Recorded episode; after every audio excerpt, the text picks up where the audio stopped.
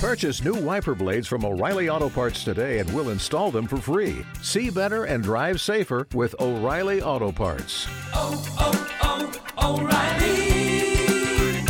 O'Reilly Auto Parts. And now, a presentation on the Mental Health News Radio Network. The Outer Limits of Inner Truth Radio Show. Ryan, that is a freaking awesome question. You are the power, and you do not need anybody's permission. He's the only guy that ever crawled out of a grave where people didn't go, oh, ah! Don't worry, don't be afraid, ever, because this is just a ride. You're, you're a great interviewer. You're one of the best. If this is the best God can do, I am not impressed.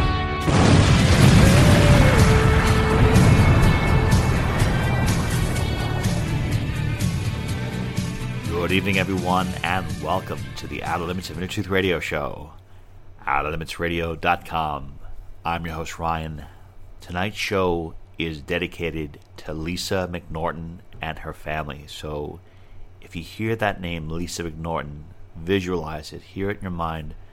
Please send her and her family love and peace and prayers. They definitely need it right now.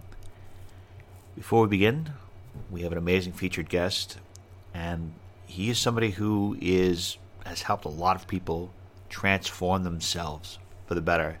I would consider him to be a, uh, a light warrior and a leader and a teacher.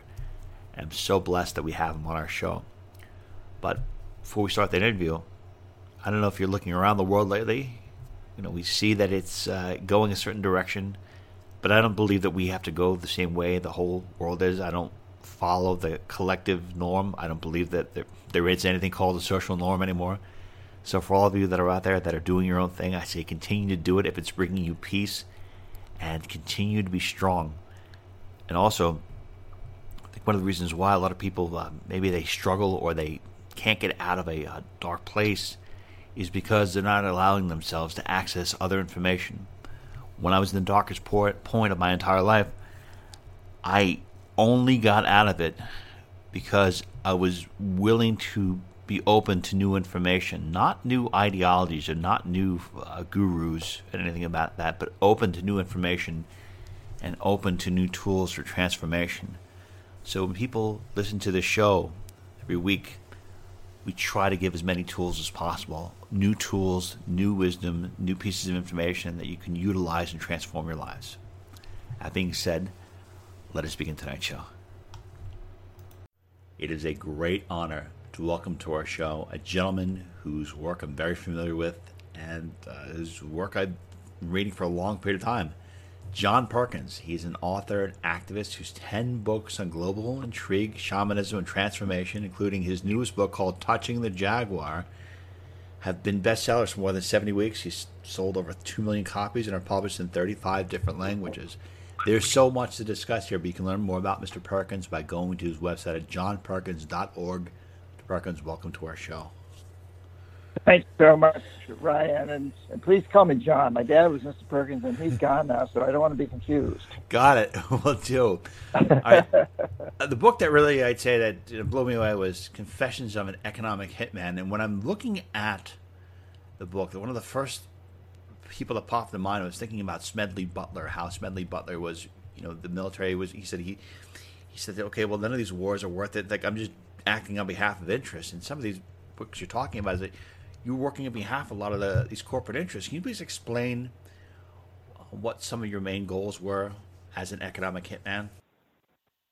Sure, and you know, I would say, in, in, in reference to, to Smedley Butler and, and uh, others, there've been a lot of people. Joe Stiglitz, who's a former uh, chief economist at the World Bank and Nobel Prize winner in, in economics, uh, says a lot of the same things I do about how we use these studies, we use economics, uh, we use these things to exploit other countries.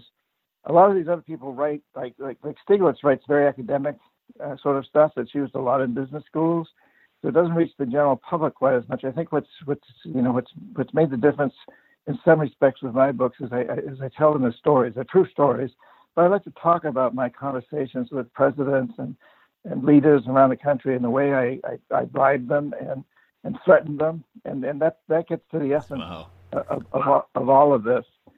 That my title actually was chief economist. Ryan at a major international consulting firm out of Boston, Charles T. Main, uh, and uh, but I had a staff of uh, anywhere from 30 to 50 people at different times. My job was really to identify countries that had resources that corporations wanted, like oil, and then arrange huge loans to those countries from the World Bank or its sister organizations and Wall Street. But the money never actually went to the countries. It went to our own U.S. corporations that made huge profits building infrastructure projects in those countries, like electric power systems, highways, ports, uh, industrial parks, things that benefited the, the, very wealthy families in those countries, the ones that own the industries, that own the commercial establishments that benefited from these projects, as well as making huge profits for our, our corporations. And in the beginning, I thought what I was doing was the right thing because economic models are rigged to show that when you invest those that money, the economy grows. It does. The GDP grows. But over time, I began to see that the GDP only reflects how the very wealthiest families are doing. And incidentally, that's true in the United States today, too. If you look at our country, we, we know there's three individuals that have as much wealth as half the population of the United States.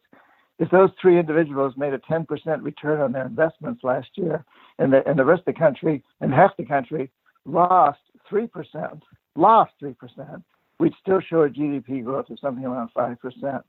So over time, I began to see that, that these statistics were, were really, a, uh, a, uh, they created a perception that we were helping the country in total, but in fact, we were only helping the rich. And the other aspect of that is that the, the, the, the, rest of the population, the middle class and, and below, were suffering because money was diverted from education, healthcare, and other social services uh, to pay off the service, to pay off the interest uh, on the debt. And so I really began to see that. And another dark aspect, Ryan, of all of this is that these presidents knew that if they accepted the loans from me, they and their families would do well, and their, and their friends' families, the, the, the rich people. They also knew that if they didn't play the game, people we call the jackals would go in. And these were people that either overthrow governments or assassinate their leaders. And of course, there's a long history of that, uh, including Allende of Chile and Arbenz of Guatemala and Lumumba of the Congo and Diem of Vietnam and Mossadegh of Iran, and on and on and on and on and on. There's a long history of leaders, both from the right wing and the left wing, that have been overthrown because they didn't play the game with us or, or assassinated. Well, you know, based on, I mean, I've read about these instances where these governments have had a lot of instability. Do you see right now in the U.S. that a lot of the instability that is happening is a direct result of maybe some of the politicians or leaders that are not playing the games, and that these jackals are from international corporations that have decided, well, if the U.S. doesn't bend to our will right now, we have no allegiance to any country, and we want this to happen, and we're going to send these people in in order to stabilize the U.S. So you know, we'll teach them a lesson. I'm wondering if the same thing is coming back to us right now. Yeah, this is a this is a, uh, a you know it's a very complex subject. I I, I write about it in this most recent book, uh, Touching the Jaguar, with the subtitle "Transforming Fear into Action to Change Her Life in the World," which is really this whole idea of transformation. How do we make transformation? You know, human reality is really dependent on human perceptions.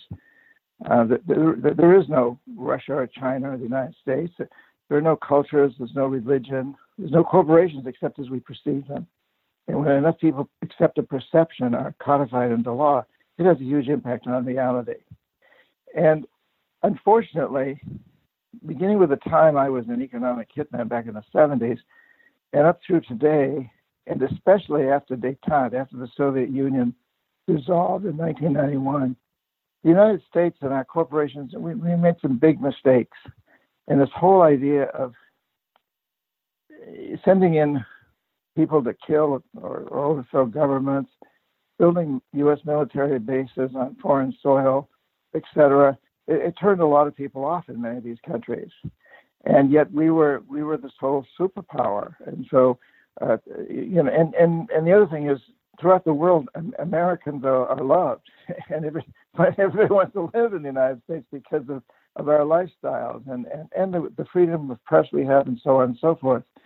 But at the same time, our policies were, were uh, disturbing a lot of people. And then suddenly China emerges.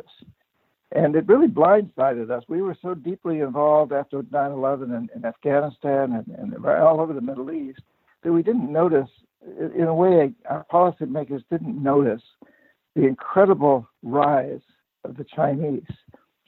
And the Chinese, I think, have learned from our mistakes. They're building this, what's called this new Silk Road, the, the, the Belt and Road Initiative, that is a transportation system that reaches around the world. It's on the land, all over Europe and Asia and India and so forth, and also across the sea is building ports in, in all over Latin America and Africa. And the Chinese have, I think, learned that it doesn't pay to build military bases on foreign soil, of course, with the exception of ones right around their own territory, like Taiwan and, and the South China Sea and, and Tibet. But elsewhere, they're not doing that and they're being very careful not to mix in politics. They're not overthrowing leaders or assassinating them, uh, but they are exploiting these countries hugely through debt and through through finance. So they've taken the whole economic hitman concept to new levels. Uh, I, I, think they learned a tremendous amount from both our successes and our mistakes. So the United States has, has been in a period of decline. At the same time, China's in a period of, of ascendancy. And I'm disturbed to see that happening. And one of the reasons I write these books is because I, I want us to understand what's going on so that we can turn things back around. I'd love to turn things back around. And um, one of the things I've been actually seeking you out, trying to get your perspective on, is where the current financial system is heading. Because I've really been researching this and I've been reading about Martin Armstrong talking about the called something called the fourth uh, industrial revolution and there's apparently going to be a planned uh, collapse of the economy, global economy, and they want to push everyone onto this tech grid. And the quick synopsis is that they want everyone to be cashless, and everyone's going to have some kind of mark inside them, and you'll be you won't even have to use your credit card. You'll be able to just go someplace, use your fingerprint, and access certain things. However, at the same time, with all that power being diverted into so few hands, basically we're going to live in some kind of techno tyranny. And then I also hear from uh, a handful of other people that say, okay, when we have a system where the dollar is no longer valid as a world's reserve currency because it's been printed into oblivion and lose all of its purchasing power, then what that's going to do is that's going to provide maybe once in a um, Earth or lifetime generations or time where we'll probably be able to have some freedom. Maybe the elites won't be able to control everything. Maybe the outrage is going to be so strong um, from all of your years and your experience, where do you see things headed for? Do you think that humanity is going to be, uh, get caught up in this web and be forever locked into this techno grid known as the fourth industrial revolution, which some people say? Do you think that there will be a collapse of the world's reserve currency, which in turn could disrupt all other fiat based currencies, which in turn could actually decentralize a lot of power? And maybe the pain and suffering from that will cause a renaissance of returning to the old ways. So I'm curious how you see it. Well, Ryan, I wish I had a crystal ball. I, I certainly want to see see the latter. You know, I, I think there's no question that we're moving into the technology age, and and I think this um, this uh, pandemic that we've been going through is is pushing us more and more in that direction. Uh, we're seeing that the you know we, we were already seeing before the pandemic that where we're moving in a new direction, and we had to. We've actually created what what I and other economists refer to as a death economy, an economic system that's based on maximizing short-term profits, very short-term profits, regardless of the social and environmental costs. And we've seen the glaciers melting and the oceans rising and so on and so forth. And um, we know that that system has given us tremendous benefits over the years. There's no question it's been a great system, but like all systems, it's reached a limit. And we've seen that we need to move into what economists refer to as a life economy, an economic system that's based on maximizing long term benefits for people and nature for that matter, because who are we without, without, without air and water? You know? so So we, we, we and, and all of it's based on a perception. As how do you look at success? Is success measured in the short term, or is it measured in the long term? And throughout most of human history, the 250,000 years we've been human beings, it's been measured in the long term. You know, the infamous, uh, the famous uh, seventh generation. Uh, I've lived with a lot of indigenous people around the world. I, I don't know any that look seven generations out, but I know they all look look one or two generations out. And and only it's been only within the blink of history, really, that we've we've uh, we've focused on this short-term idea. What's the stock market doing today? you know, and and gobbling up in the short term, our corporations destroy, gobble up the resources that they need in the long term. It isn't it, it isn't working any longer, and so we need to move into this vision of a of a future where we where we really plan for long term survival. And I think this coronavirus has pushed us more and more in that direction. Part of that involves uh, the, the, tech world, as we've seen, where, where, where I don't have to fly to to you to talk to you. I'm, we can talk on the phone. We can talk on Zoom. We can have meetings across the planet. We can have thousands of people involved in meetings from all over the globe just by sitting in front of our computer in our home. And so I, I have no doubt that that's here to stay. And the real question I think you're asking is, what do we do with it? and and that that's based on the on the on the mindset that we we have the perception we have. If we allow ourselves to move into perception where we're going to let this technology be controlled by a few individuals, an oligarchy, let's call it, a, a you know, a corporatocracy, and that has begun to happen. I mean, we've seen the power of people that control uh, the internet, for example, recently. If if we if we allow that to happen without uh, taking control of it in some way, without setting some boundaries around it, uh, yes, it could be very dire. On the other hand, if we insist on being the democracy that the United States was created to be uh, back you know, 250 years ago, and where we where we set up systems that allow the people to have a greater voice in this, I think we can look toward a toward a very glorious future, frankly. But it depends on us. It depends on our perceptions and then the actions we take to set those uh, perceptions in, into a motion that creates a reality that will benefit all of us.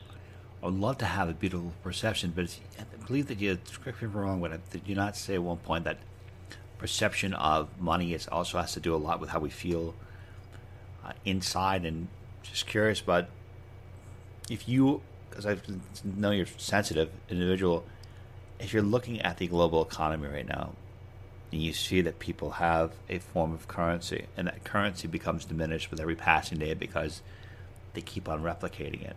I almost wonder if like that is something that's part of the enslavement because people have something and they're working for it and they're working for harder for less, and I wonder if that's part of the enslavement. I wonder if that were to go away mm-hmm. suddenly, that would liberate us in some capacity and bring us towards a life economy where people would be able to work you're probably able to have increased purchasing power with whatever you're doing because you're not trading or exchanging your labor or goods or services for a depreciating currency, which is being manipulated and being stolen. So, do you think that that is part of it? I'm wondering if that is maybe the, the Achilles heel of this whole uh, death economy, which is fiat currencies and fractional reserve banking.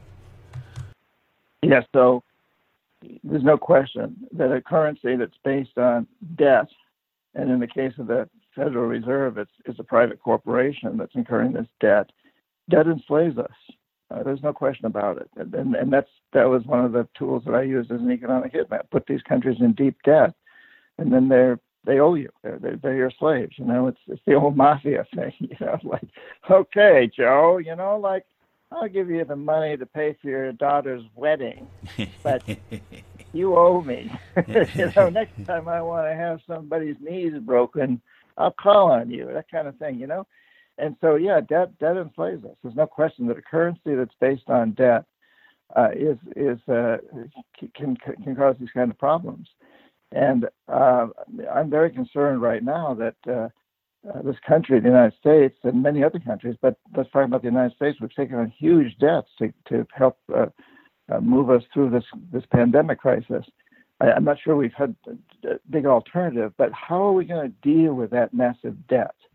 Are we going to continue to tax uh, middle and poor classes at a much, really at a much higher rate than the wealthy and the corporations, or are we going to uh, demand that the people who benefit most from from all of these uh, investments that the government's making, from all these payments it's making, uh, help to, to, to pay that back? That's a, that's, a, that's a big question that we're going to have to address when we pull through this pandemic. Awesome. thank you for your answer. And one of the things I love about your book, Shapeshifting Techniques for Global and Personal Transformation, because I wanted to talk about some of your other books as well. You mentioned that those who shapeshift understand that all of life is energy. By focusing your intent, you can change energetic patterns, rendering a new form. So I have a two part question. One of them is you please explain the concept of shapeshifting? And also, what are some of the forms that people listening can focus their attention on and changing in order to become stronger and become stronger warriors for the light and those who wish to become uh, make a significant difference in this world and bring peace. Yes, well, thank you for bringing that up. Um, you know, shapeshifting is a term that's used often to describe some of these phenomena that they hear about with indigenous people, shapeshifting into jaguars and so on and so forth. But it's also it's about our our and, and, for us much more importantly it's about our our mental state. It's about our mindset. It's about our perceptions. How do we how do we shape shift reality? How do we change reality by changing our perceptions? You know an, an example is uh, I was recently on the phone with a friend who was just who was hyperventilating, who was who was who was going crazy uh, over the virus, saying, you know, I, I can't, I cannot self isolate for another day. Forget about another month or two or three months. What am I going to do? And I said, hey, uh, Sally, don't you remember that uh, uh, a number of months ago, before this all happened, you were telling me how much you wanted to learn to play the flute. You just bought a flute. Well, you got the flute. Now go online and, and spend some time playing it, learning to play it. Turn this into something positive. And someone else, I said, you know, you've always wanted to write a book. Here's a great opportunity. So if we can turn that perception around of, oh my God, I'm being restricted to being in my house, I, can't go out and do the things I used to always do, I don't have a job. Well, how do you turn that around to, to something positive? And I, I'm not trying to negate the terrible suffering that people are going through and the deaths and so on. I totally sympathize with that. I am saying though that as we, if we can change our perception, and it, it, we can benefit ourselves. In the book Touching the Jaguar, at the end, I provide a, a, a little uh, exercise that everybody can do for a little less than 10 minutes. You can do it every day, you can do it once a week. But it really it, it goes into exactly what you're suggesting. It, it and it, it's based it's based on answering first answering five questions, and be happy to share those with you if we have time to do that. Absolutely, please. So, and I think this goes along with what, with your question the first question you ask yourself, and again, this leads up to this this this, ten, this seven or eight minute practice, but the, but you start by asking yourself, what do I want to do for the rest of my life? What will bring me the greatest happiness, the greatest satisfaction? And I would answer that question. I want to write. I love to write, Ryan. So I, I want to write for the rest of my life. I have a friend who's a carpenter who tells me I want to work with my hands and wood for the rest of my life. The second question is, how do you use this to help other people? Because the fact of the matter is, we're all happier when we help somebody else. Maybe it's one other person, maybe it's the world. And my answer as a writer would be, I'm gonna, I want to write stories that will inspire people to change their lives, to make their lives better, and, and to make a better world. And my carpenter friend would say, I want to use sustainable materials. And the third question is, what's holding you back?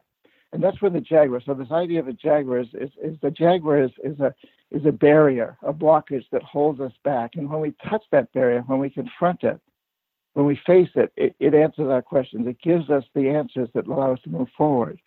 So, what are our jaguars? That's the third question. What's holding you back? And as a writer, I might say, well, I just don't have time to write every day.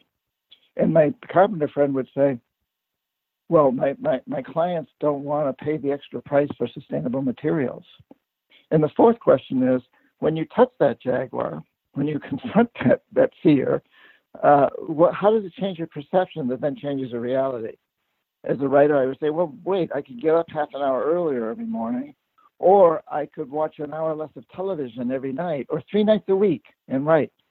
And my carpenter friend would say, well, when I touch that jaguar, it tells me to tell my clients the additional price of sustainable materials isn't a cost, it's an investment in the future. You're investing in your future and your kids' future by using sustainable materials. And then the fifth question is what actions do I take every day to make this happen? Well, as a writer, I write every day or almost every day.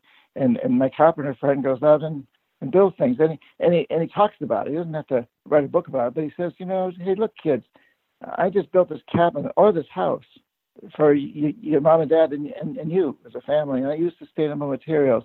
And so your parents were willing to invest in your future just as an education would invest in your future, so by using sustainable materials. And so if we all run through, we answer these five questions, and then each day we we, we, we, we review them or, or a couple of times a week, just go through them and look at what do we what do I do today to make this happen? Uh, how do I move forward as a writer? What do I write today? What do I write about? What's holding me back from, from writing? What do I do? And so on and so forth. And in that way, each one of us can can do as as you talked about. We can shapeshift our own lives, and and really do what we really really want to most do in our lives. It'll bring us the greatest happiness, as Joseph Campbell said, the, the greatest bliss. Awesome. And do you find that if a person were to, let's say, for example, also want to make significant change, could they focus their attention as a point of attraction of a prime being known as source. Let's say, for example, one prime being known as source. We are all imaginations or mental characters created within that one source consciousness. If we were to focus our point of attraction on one of the elites or one of the individuals who would be considered to be a, a negative uh, part of humanity, if we were to focus our attention on them, place our energy upon them, and change and try to visualize a shift in consciousness or a shift in their heart, would that be just as effective or would that have any difference whatsoever in transforming the sea of consciousness overall? Is that something that people should particularly work on?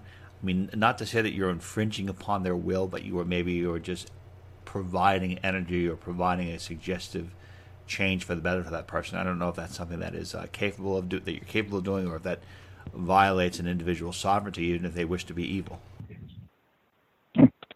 Well, Yeah, I'm not sure I know the answer to that question. I, I, I do know that, that there have been a lot of studies that show that prayer and, and mass prayer and mass focusing on things does create change. It can help when you get a whole bunch of people together to, to send prayers to someone who's sick. It, it, it can help that person turn things around. Uh, the shamans that I've worked and studied with over the years would, would tell you that you really need to focus on yourself and so if you want to change somebody else, how do you change yourself uh, in a way how, you know how do you how do you change your own perceptions in a way that help you to act in ways that will inspire encourage empower that person to change? So here's a concrete example. So if i want to get a, a corporation let's say nike. I want to get nike to pay its workers in Indonesia a living wage. So I could focus, I could try to get together a whole bunch of people to focus their energy on Mark Parker, the president of Nike, or Phil Knight, the founder of Nike. Or I could personally start start a consumer campaign where I write letters and get all my net social networking friends and circles and all to, to, to get their, all their networking circles and so on and so forth to write a letter to Nike saying, "Hey, I love your products, but I'm not going to buy them anymore until you pay your workers in Indonesia a fair wage." You could do the same for you know oil companies that are leaking oil or destroying the, Amazon or whatever. And in a way, that's doing what you I think you're suggesting. But it's not just focusing energy mentally; it's it is doing that because when we take, take, do this process, we're focusing our mental energy but we're also taking some concrete actions that are sure to get the message across so that when somebody like Mark Parker, president of Nike, gets 100,000 of these messages, in fact, Mark Parker has said this, he's told me this, you know, uh, uh, you know, I want my company to be greener, but but if I lose uh, half a percentage of market share, I'll be fired and replaced by someone who only cares about market share. So to get 100,000 of these messages emails or posts or whatever in my hands I can take to my main investors like Phil Knight and, and say, hey, these are our clients. We gotta we gotta respond. Uh, I, so I think that's that's doing what you're describing. It's it's the prayers, the focusing the energy, the, the mental capacity, and it's also using that mental capacity to take personal responsibility for taking some actions that'll help move that system along. John, I really love freedom. I love it so much. I mean, I, I describe the, the, the passion I have, and I just I'd love to see more people have it. I, for some reason, I think that people have forgotten about how beautiful freedom is, and I think they're getting so complacent because they're like, okay, well, you know, I can have other people decide for me, and the technology is just doing all these decisions for me. And I feel like we're barreling towards a global uh, tyranny, and I think some people are really passionate about it, but I also feel like other people aren't. And I'm trying, John, to do whatever it takes to help people or provide information to people that want to stand and want to fight for the freedom. So based on your sensitivity, based on what you've come to know about the world, based on how, what you know about trends, where do you see the world headed towards? Do you think that there's going to be a tipping point where we'll either get to a point where, okay, well, we've crossed the line, we'll never have the same type of freedom we've had before, or we'll cross a line where there'll be too many people that have awakened and there's no way we can have a global cascading t- tyrannical system. I'm just curious how you see things. Well, I think we are at a monumental time in human history where, the, where exactly that, that, that conflict is coming to a, a head.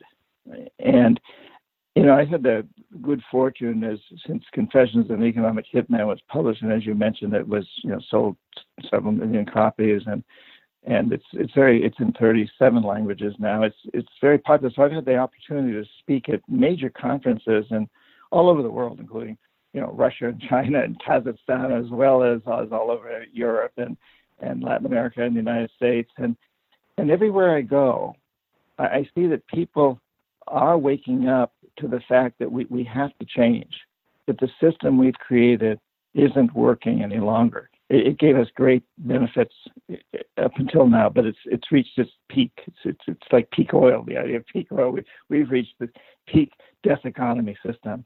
We need to change. But like any, so there's a consciousness revolution, a really awakening consciousness, a revolution in consciousness. But the, like any revolution, when it gets started and when it gets when it gets enough energy, there's a pushback by the status quo. So those who feel that they benefit most from the system, the really wealthy and powerful, they want to stop the, the revolution. And it's never known who's going to win, who's going to lose. But but the real revolutionaries, the real agents of change, the people who really want to see change, the ones who are waking up, if they take energy from the pushback, like good martial artists, you don't, you know, you don't try to overpower somebody who's a lot bigger and stronger than you. You use their energy against them. You turn it around.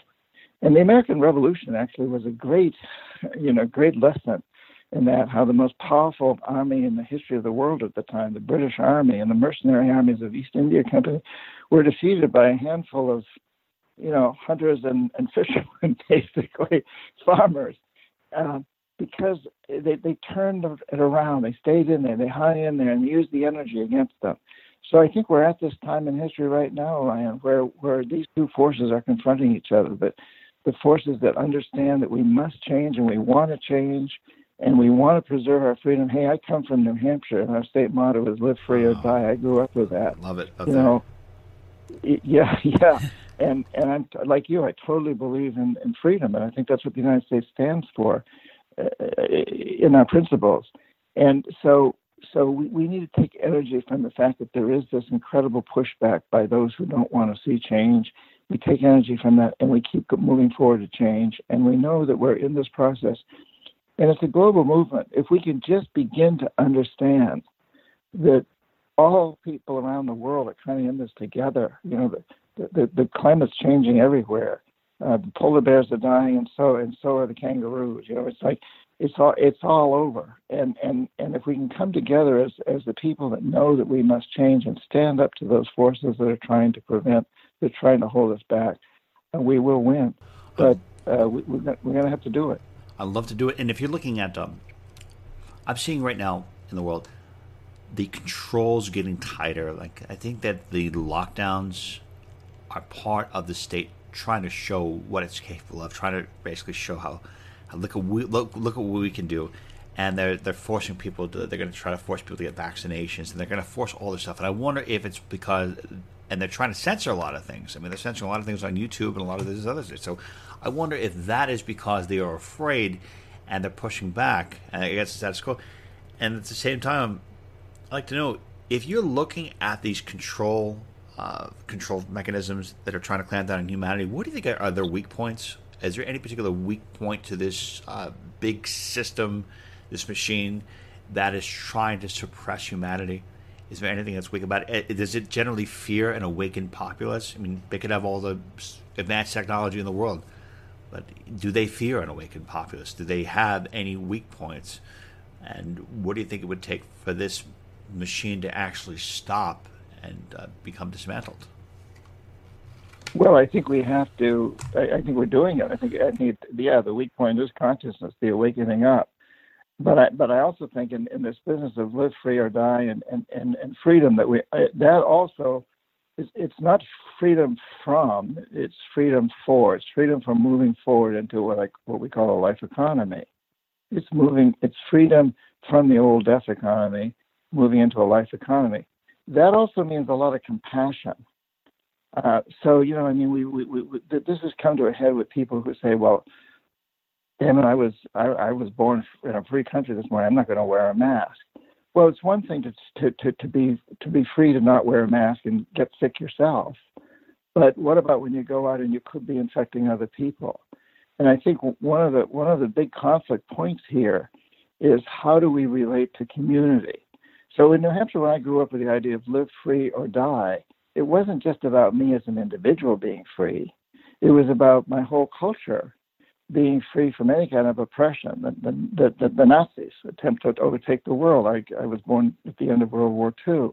It was about exercising that freedom, which also often meant coming together. And we knew in New Hampshire, when you have a bad blizzard or something, you don't just worry about taking care of yourself and you also worry about your neighbors. Does the old lady who lives next door and can't shovel herself out of this blizzard and doesn't have enough heat? Can, can, what can we do about her? So I think we, I think we have to balance these things. It's it's not just about individual freedom. It's to recognize that my individual freedom is also closely tied with your individual freedom, Ryan, and with all the whole community's individual individual freedom. How do we? But how do we do that? And that's that's a little tough because we we've I think we've we've we've, we've grown up to be pretty selfish in many respects. To look at it all as just being about me personally, but it, it it is about me, but it's also about me in the larger society. Our our economic system is a social system. It isn't really based on money. Money has a huge role in it, but it's really based on all these social contracts that we make with each other. John, I'd like to just ask you one final question, and that is I'm really impressed with your life story, all the things that you have accomplished. I would imagine that in the course of your life, you've experienced uh, dark side of your personality. You have this thing, you have this beautiful light side of your personality, and you're like it seems like you have a, a peace with both sides, and you're kind of working together to bring about a wonderful change. So, curious, what was some of the major uh, major points in your evolution, some of your biggest challenges. How did you reconcile with the man you were once were to the man you are today, and how have you merged in with that side of your past with your current present, and how you working together to bring about this change? Yeah, I talk about this, Ryan. As you know, both the new confessions of an economic hitman and, and touching the Jaguar. But uh, you know, there's there's a number of, of there were a number of pivotal points but perhaps the the most pivotal one was so when I was an economic hitman, I did that for 10 years, and as I pointed out earlier, I was doing some pretty bad things. But I thought at the beginning that it was the right thing because we were taught in business school that if you, you know, if you invest all this money in these countries and make your own corporations highly profitable, Uh, and you help a few rich people in the country, you're doing everybody good.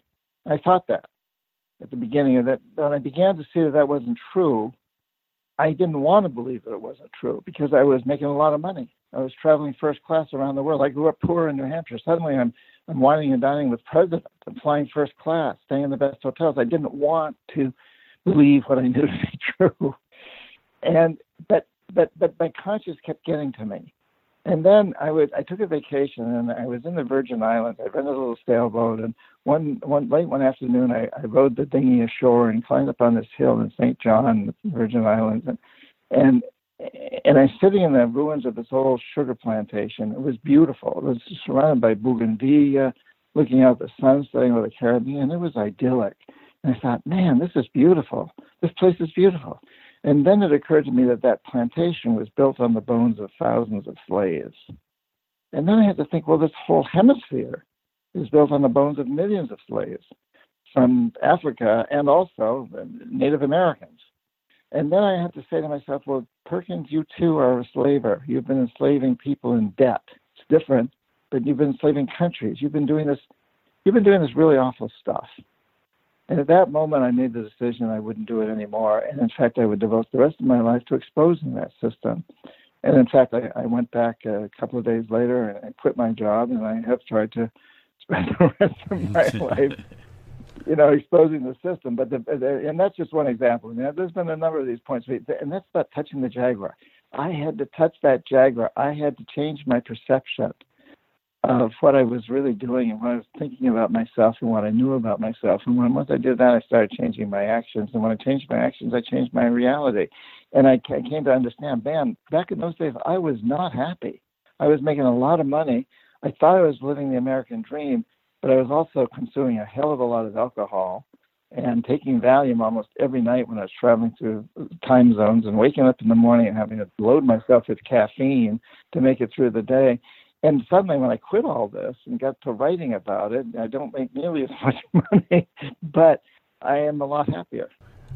Terrific. John Perkins, I want to thank you so much for being with us today. Again, John's latest book is called Touching the Jaguar Transformation, Fear, into Action to Change Your Life in the World. It's an amazing book. It's got 52, I think, five star reviews on Amazon. You can learn more about John by going to his website at johnperkins.org. And I just want to also want to point out to you that John's got a few other wonderful books called Secret History of the American Empire and another wonderful book called Shapeshifting Techniques for Global and Personal Transformation. We will post a link to his books. Mr. Perkins, it was a great honor. Thank you for your time and for your wisdom, sir.